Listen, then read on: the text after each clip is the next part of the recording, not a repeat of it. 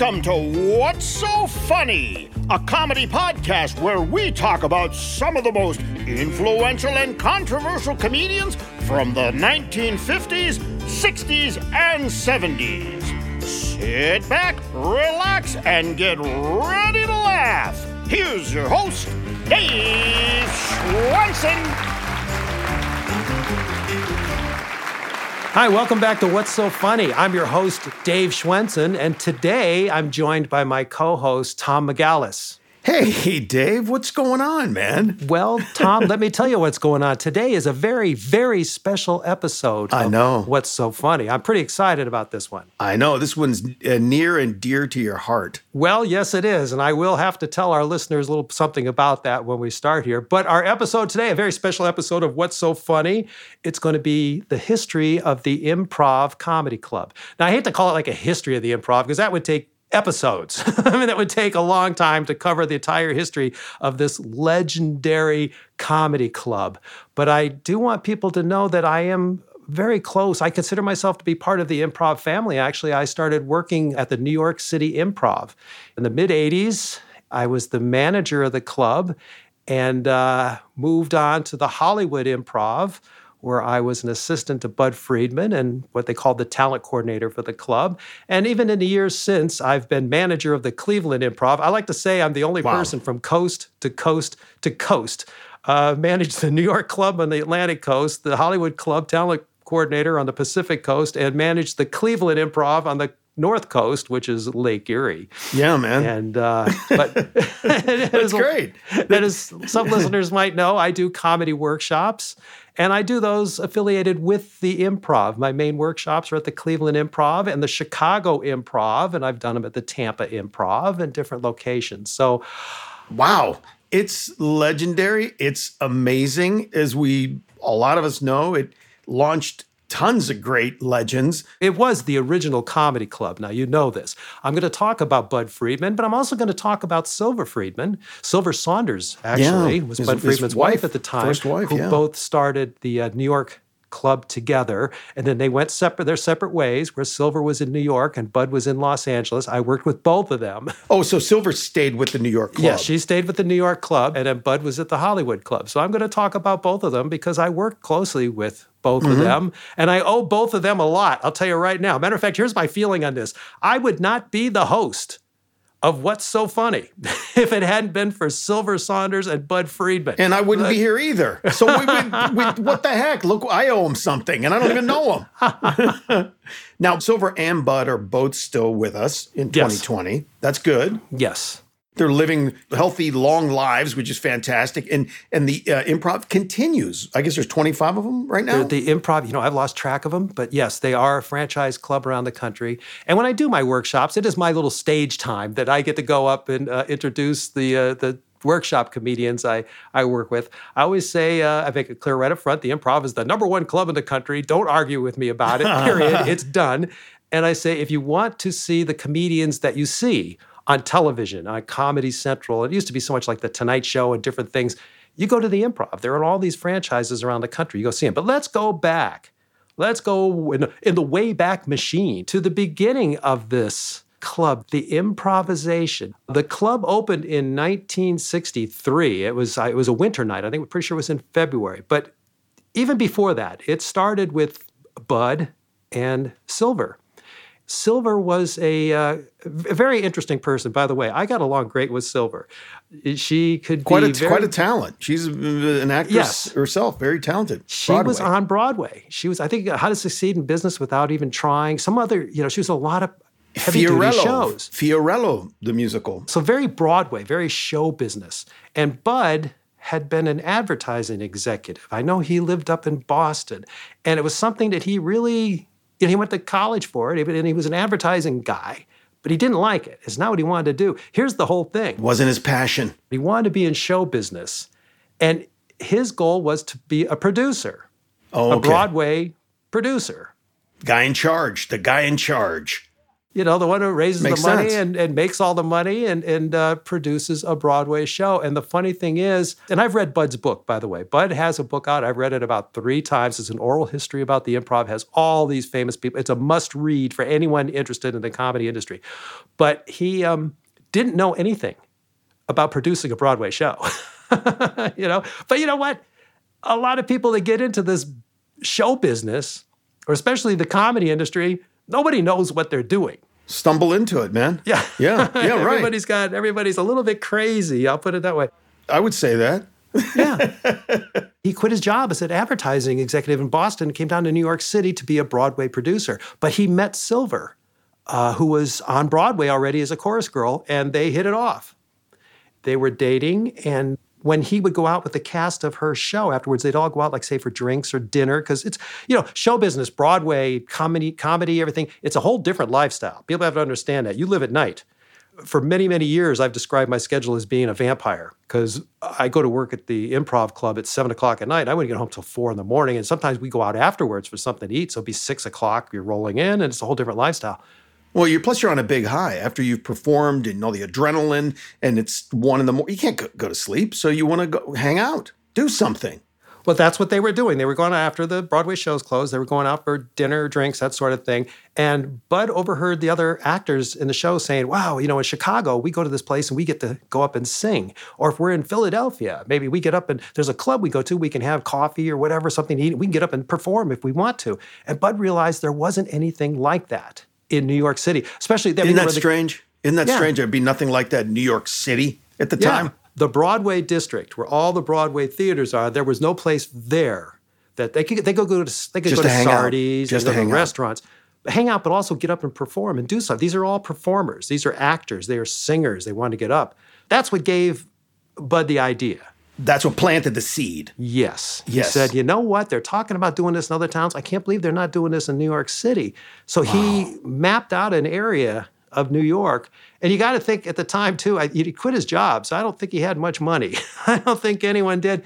And so they were kind of looking, New, the, New York at that time was pretty seedy around that area. It was getting kind of, you know, they call it Hell's Kitchen for a reason he was just about ready to give up. I think he was going to open something way downtown by the village and just happened to see a sign for a Vietnamese restaurant on the corner of 44th Street between 8th and 9th Avenue, closer to 9th Avenue, that had closed down and it was for rent.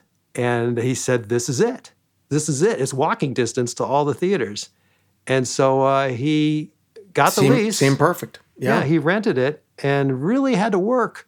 So there's funny stories I've often heard. I mean, he was flooded out of there. There are all kinds of stuff going on at this old place, but they pulled it together within a few months and opened up as the improvisation. And the reason it got the name improvisation, and Budd has this in his book, it's where the singers could come in again, 1963, 1964, and improvise.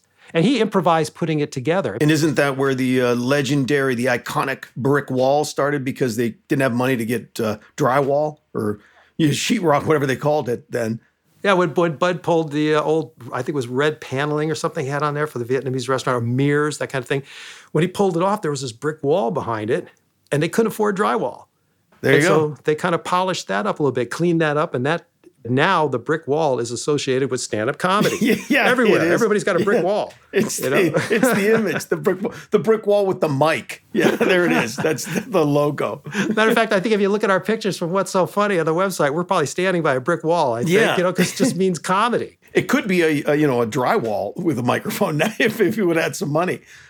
That's funny, and I'm sure the comics helped probably work on it. People that not the comics, but the performers there, and Budd probably did a lot of the work himself. I think Budd did, yeah, most of the work, and and uh, but even like you know Silver and her friends from the Broadway shows came where they did painting, they painted, they cleaned, they they put in the booths, all this kind of stuff, and I think they had they wound up having a space that held about seventy four seats, something like that, seventy five seats, and no liquor license because he couldn't afford the liquor license, so it was just coffee, and uh, they had some inexpensive, you know, food, hamburgers, stuff like that.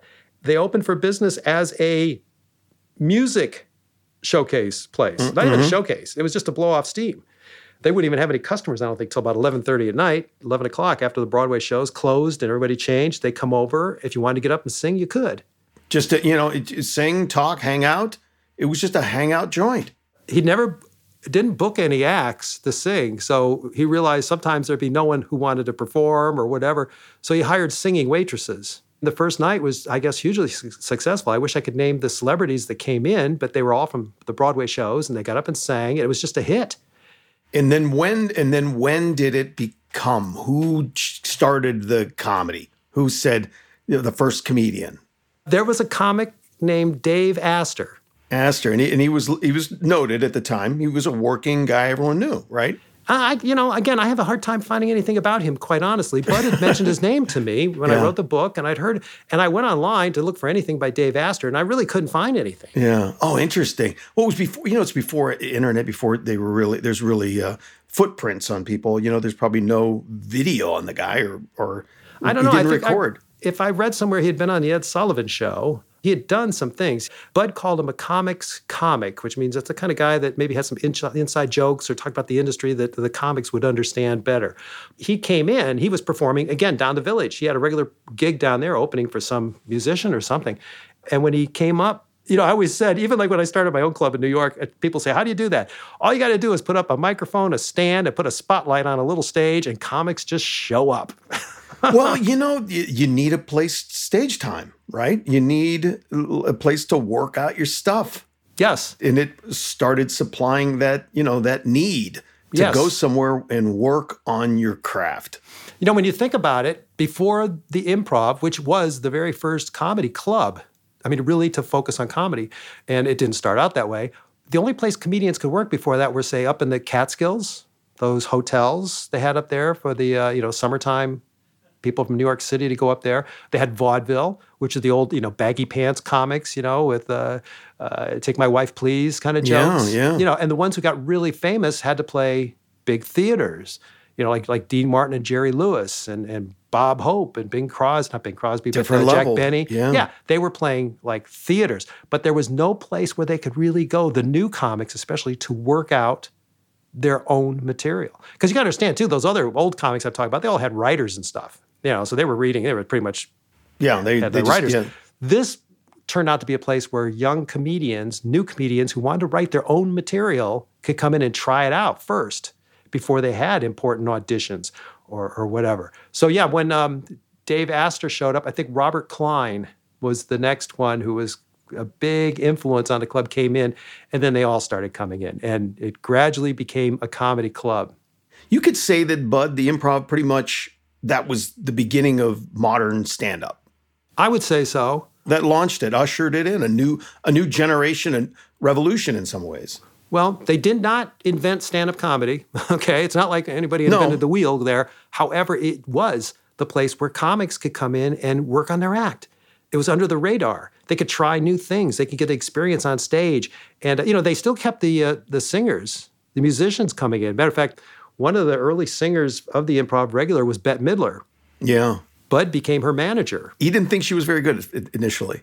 Because I heard I heard him talk about that. He said, I think he said she was terrible initially and then got good. But it was like initially he thought, wow, this is but like everybody, come on, Dave, who's great when you're Yeah. first starting? It takes well, that's time. it. You know, and that's where they had to, you know, get their stage time, get their experience. But yeah, I remember Budd. I think he went to some other club and saw her. and Said, "Whoa, she's gotten really good," and uh, but he became her manager, and he really helped break her. I mean, I think he got her on the Merv That's Griffin show and the Tonight Show, the different things. And he really got her. He was her, her manager. And uh, I think her piano player at that time was uh, Barry Manilow. Manilow, he was a yeah. piano, piano player at the Improv. Dustin Hoffman was a piano player at the Improv. And there's also a very famous story of Liza Minnelli, coming to she was a regular at the improv watching the shows and she went up to budd friedman one night and said can i please perform? My daddy's here. My daddy he's never seen me perform. Well that was the famous director vincent minnelli. Yeah. And awesome. budd was That's always a little bit celebrity starstruck and he's like wait a minute vincent minnelli's in the office here? Yes of course we'll put liza on stage. And when she came back she brought her mother judy garland That's amazing. She Yeah. didn't, did she sing? Did she go up on the stage? Yes, She she hit the stage. stage. There's- of course she did. There's a stage there. What are you Yes. going to do? You, you know, that's what you do, right? judy garland and liza minnelli performed together at the improv Mad Magazine, advertising mascots, B movie posters. and cartoons. Oh, yeah, can't forget cartoons. If you get the funky connection that ties these pop culture gems together, you'll dig two designers walk into a bar. See, we're a couple of creatively curious pals living between the bookends of grand museums and dive bars. Hey, you know the place, the sweet spot where highbrow and lowbrow become drinking buddies. So join our barroom chats as we talk influential work and uncover stories of how the familiar became iconic. Think behind the music for the stuff we love. Check out our website at two designerswalkintoabar.com. And listen wherever you get your podcasts or visit evergreenpodcasts.com. So, I mean, there's all those kind of famous stories of people who were just dropping in. And this is still the early 60s, you know, the mid 60s. Even a couple of the Beatles were in there, but they didn't perform, but they were in the club. Same spot, though. He Did he stay in the same spot? Yes, forever. Because 40, I, I'd seen it, I'd gone there in the 80s, and I guess it was the same spot right? Yes. Okay. Yeah. Probably I didn't think, change much. No, I mean that brick wall was there from the beginning, and I think uh, next door was probably I think it was a liquor store or something. They took that over also. By the time I arrived there, again the, the club had been in business for almost 25 years. By the time I got there, the bar was next door on the corner. That's where all the comedians would hang out, and the showroom was next door. You walk through just a short little hallway, and you're in the showroom, and there was the original brick wall. And I'm telling you, what atmosphere this place had the comics used to laugh, say this thing is held together by duct tape, you know, and masking tape and rubber bands and stuff. But it, it was just wonderful. It was the New York City comedy scene, dingy kind of club that was just that's the best tremendous. place for comedy man it's like you know I, I always wonder you know i've been to vegas you go to other like glitzy rooms and you think this yeah i don't know i mean you're, you're put on a show but it's got to be a little slicker it feels like it's pushing you to be a little tighter but in your in a dingy little comedy place like that, you feel like you could take some risks, play. Yes. And you know, and they cert- a lot of them did. You know, I mean, from later on through the '70s, we know the kind of people that started working there, from Andy Kaufman, all his people that were taking risks and playing around. It was sort of like a classroom. It was a lot of hanging out. And again, I don't want to skip over so many periods because I wasn't there you know, in the late 60s, 70s. I, I wasn't there yet. And so I, you know, I heard all the stories of the comedians who were around. And of course, all their pictures were up on the wall. And so many of them, you know, worked there. Again, Richard Pryor was one of Budd's favorites. And there's Pryor coming in, in the mid 60s, and he's developing his act on stage at the improv. Some of the others we talked about, Lily Tomlin, there's a famous story that she was she wanted to get in with Budd. He yeah. was already making a name for himself, so she went over to like one of the Broadway theaters where they had a limousine outside. She had an audition that night. And can you imagine auditioning Lily Tomlin? I mean, think about that. Anyway, she was nervous about her audition. She paid a, a, limo driver like 10 bucks to keep driving around the block until they saw Budd outside the club looking for her. Then the limo pulled up. He got out, the driver opened the door, and Lily Tomlin got out of the back to let Budd think she was somebody.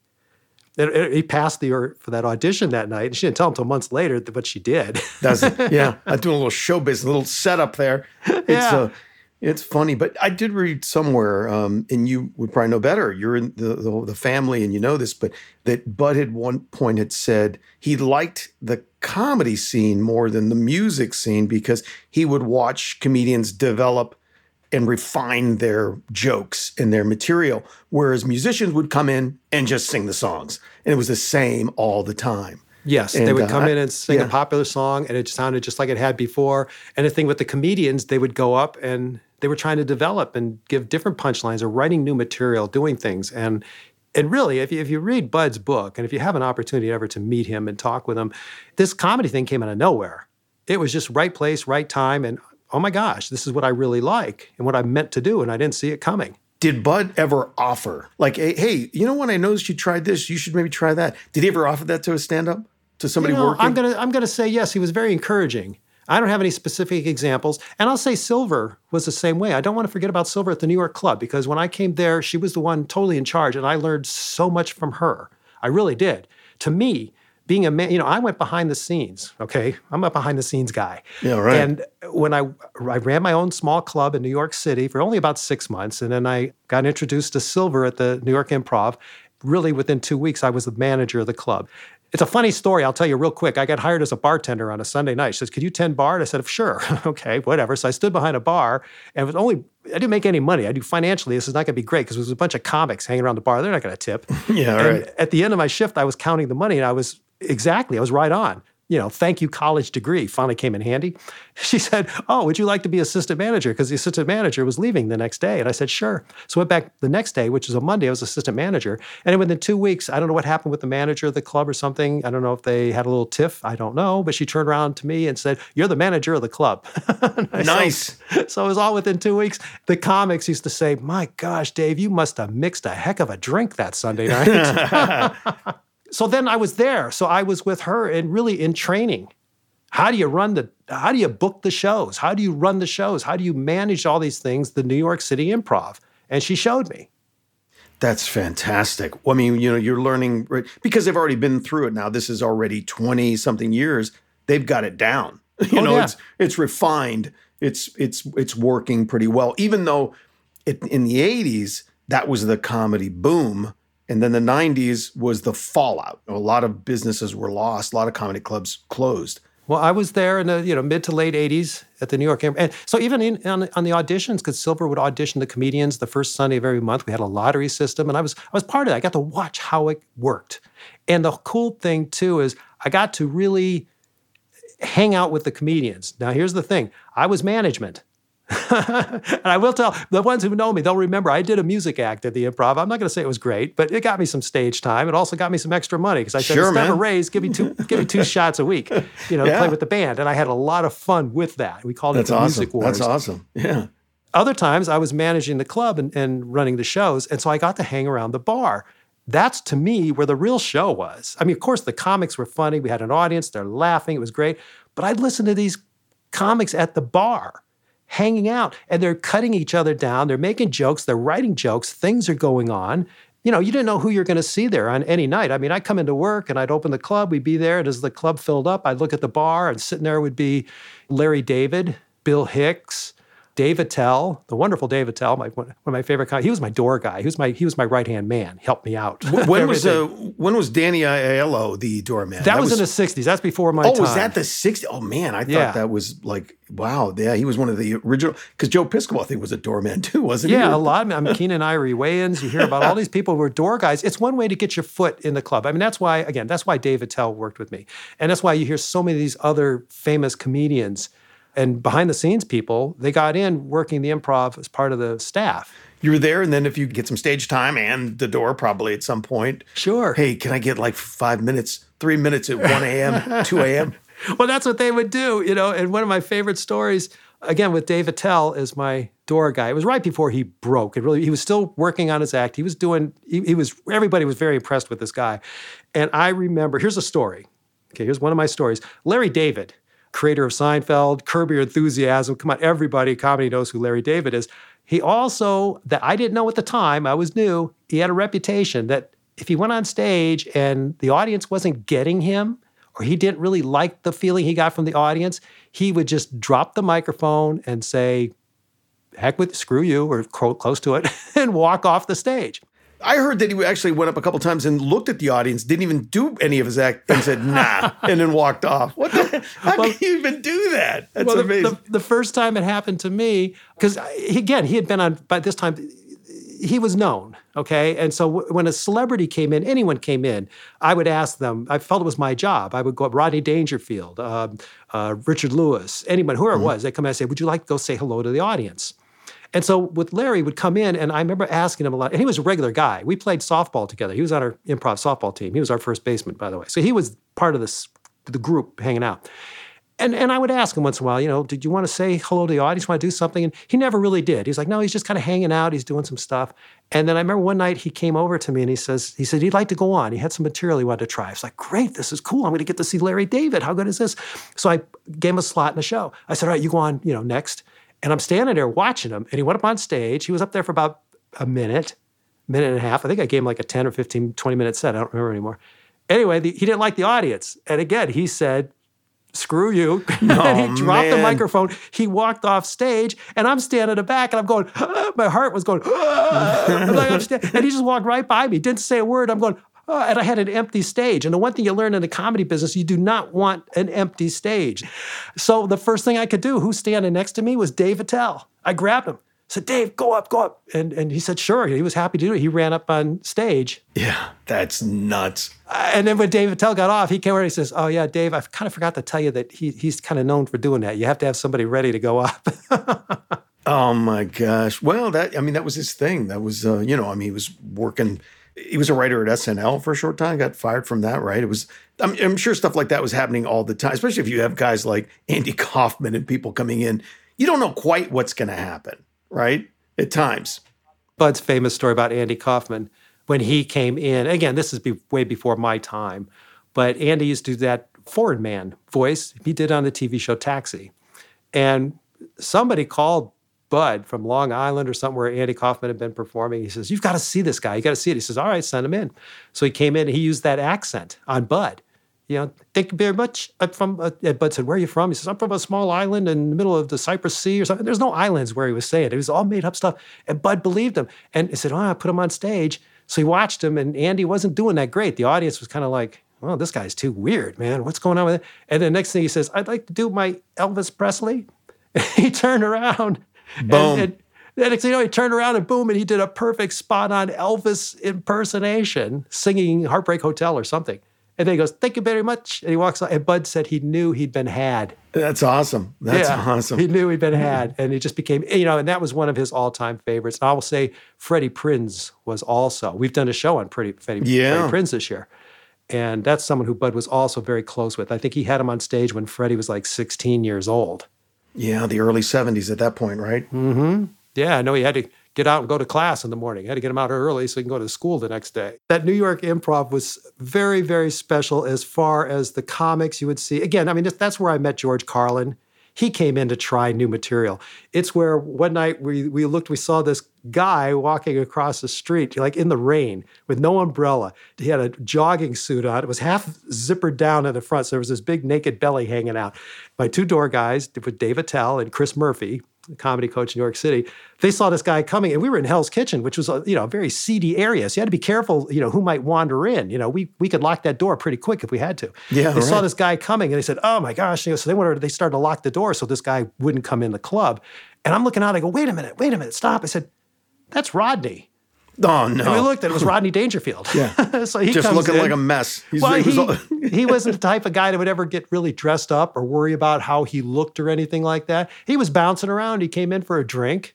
He stood there talking to us. I said, Rodney, do you want to go on and say hello to the audience? And he looked. I remember that night he said no because it was like a Sunday night or something. It wasn't that filled. And then, but he would come back quite often, and a lot of times I did get him to go on. So he'd look if it was a full audience in the workout, in the in the in the track suit or the yeah, or the, the track suit. yeah, it was. It was. So he usually wore the the tie and the jacket. But he was always a mess, and I, I say that in a very nice way. But it was Rodney Dangerfield. Like, I mean, the guy was a legend too. Come on, very very first Saturday night as manager of the club, and Silver was still there with me, holding my hand. Again, we could stay up until four in the morning, and we normally did because we always the improv had a line around the block, people trying to get in, and we would do three shows on a Saturday night. And I remember it was had to be about 3:30 in the morning, had to be about quarter to four in the morning. We're winding down, okay. And the door opened up and Professor Irwin Corey. Oh my gosh. Remember him? A disheveled man. Talking yes. About, yes. he comes walking in and Silver goes, Irwin. He goes, Hi. And she goes, Would you like to go on stage? He goes, Sure. And so we put Professor Irwin Corey on stage. It's going on four o'clock in the morning in New York City. He probably stayed up there till five in the morning. Was there a crowd? Oh, yeah, there... I think of course they stayed. He was like a known comedian. They stayed. That double speak he did was tremendous. Oh, it was yeah. like it was just great stuff, man. but the one thing I, the one thing I do want to point out, I didn't see, you know, some of the older ones like that, like Rodney, and you know, George Carlin was established and Professor Irwin Corey, some of them. But you know, the thrilling thing about the New York Club was the the younger acts at that time that would come in.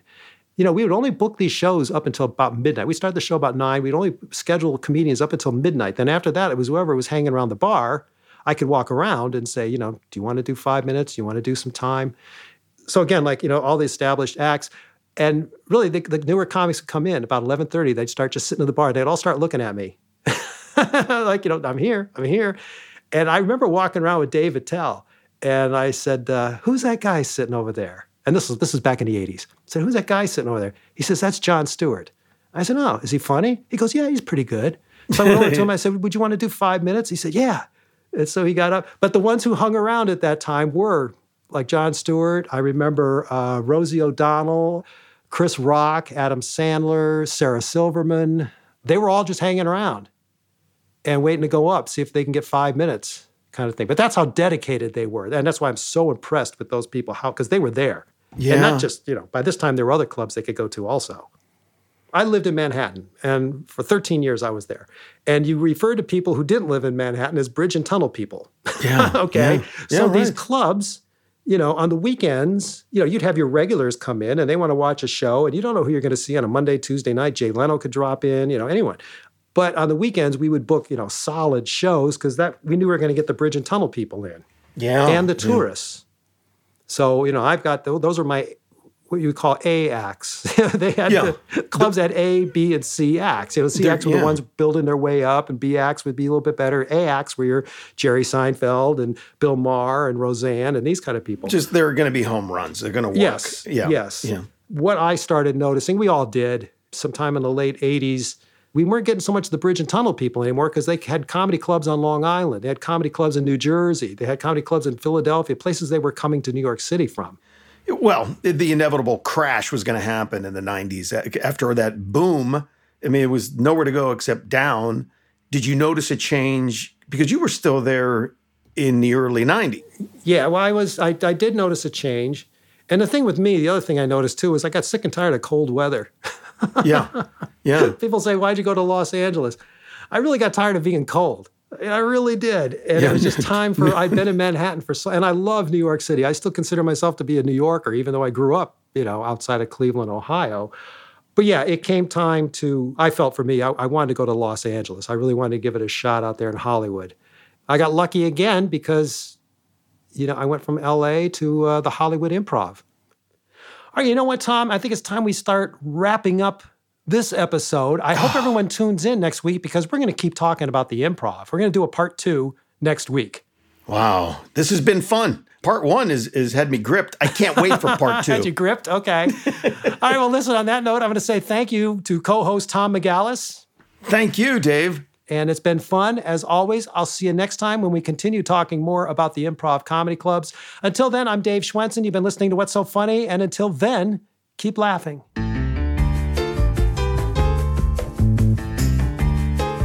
What's So Funny is a production of Evergreen Podcasts. Special thanks to executive producers Joan Andrews and Michael DeAloia, producer Sarah Wilgroup, and audio engineer Eric Koltnow.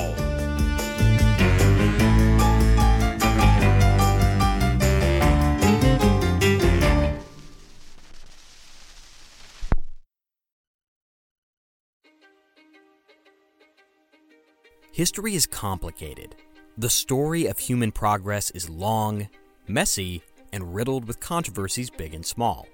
On Conflicted, we dive headfirst into history's most infamous events and contentious figures. We try and untangle the good from the bad, the fact from the fiction, and the monsters from the misunderstood. Was Genghis Khan a murderous butcher or a civic pioneer? Did the Allied powers go too far in firebombing the German city of Dresden at the twilight of World War II? And how did the Marquis de Sade acquire such a sinister reputation? And was any of it true? These are just a few of the tough questions we wrestle with and investigate on Conflicted. So if you love history or just enjoy a good story, please join me, your host, Zach Cornwell, for a fascinating new topic each and every month. Conflicted, a history podcast, is available on Spotify, Apple, or wherever else you get your podcasts. I hope to see you soon.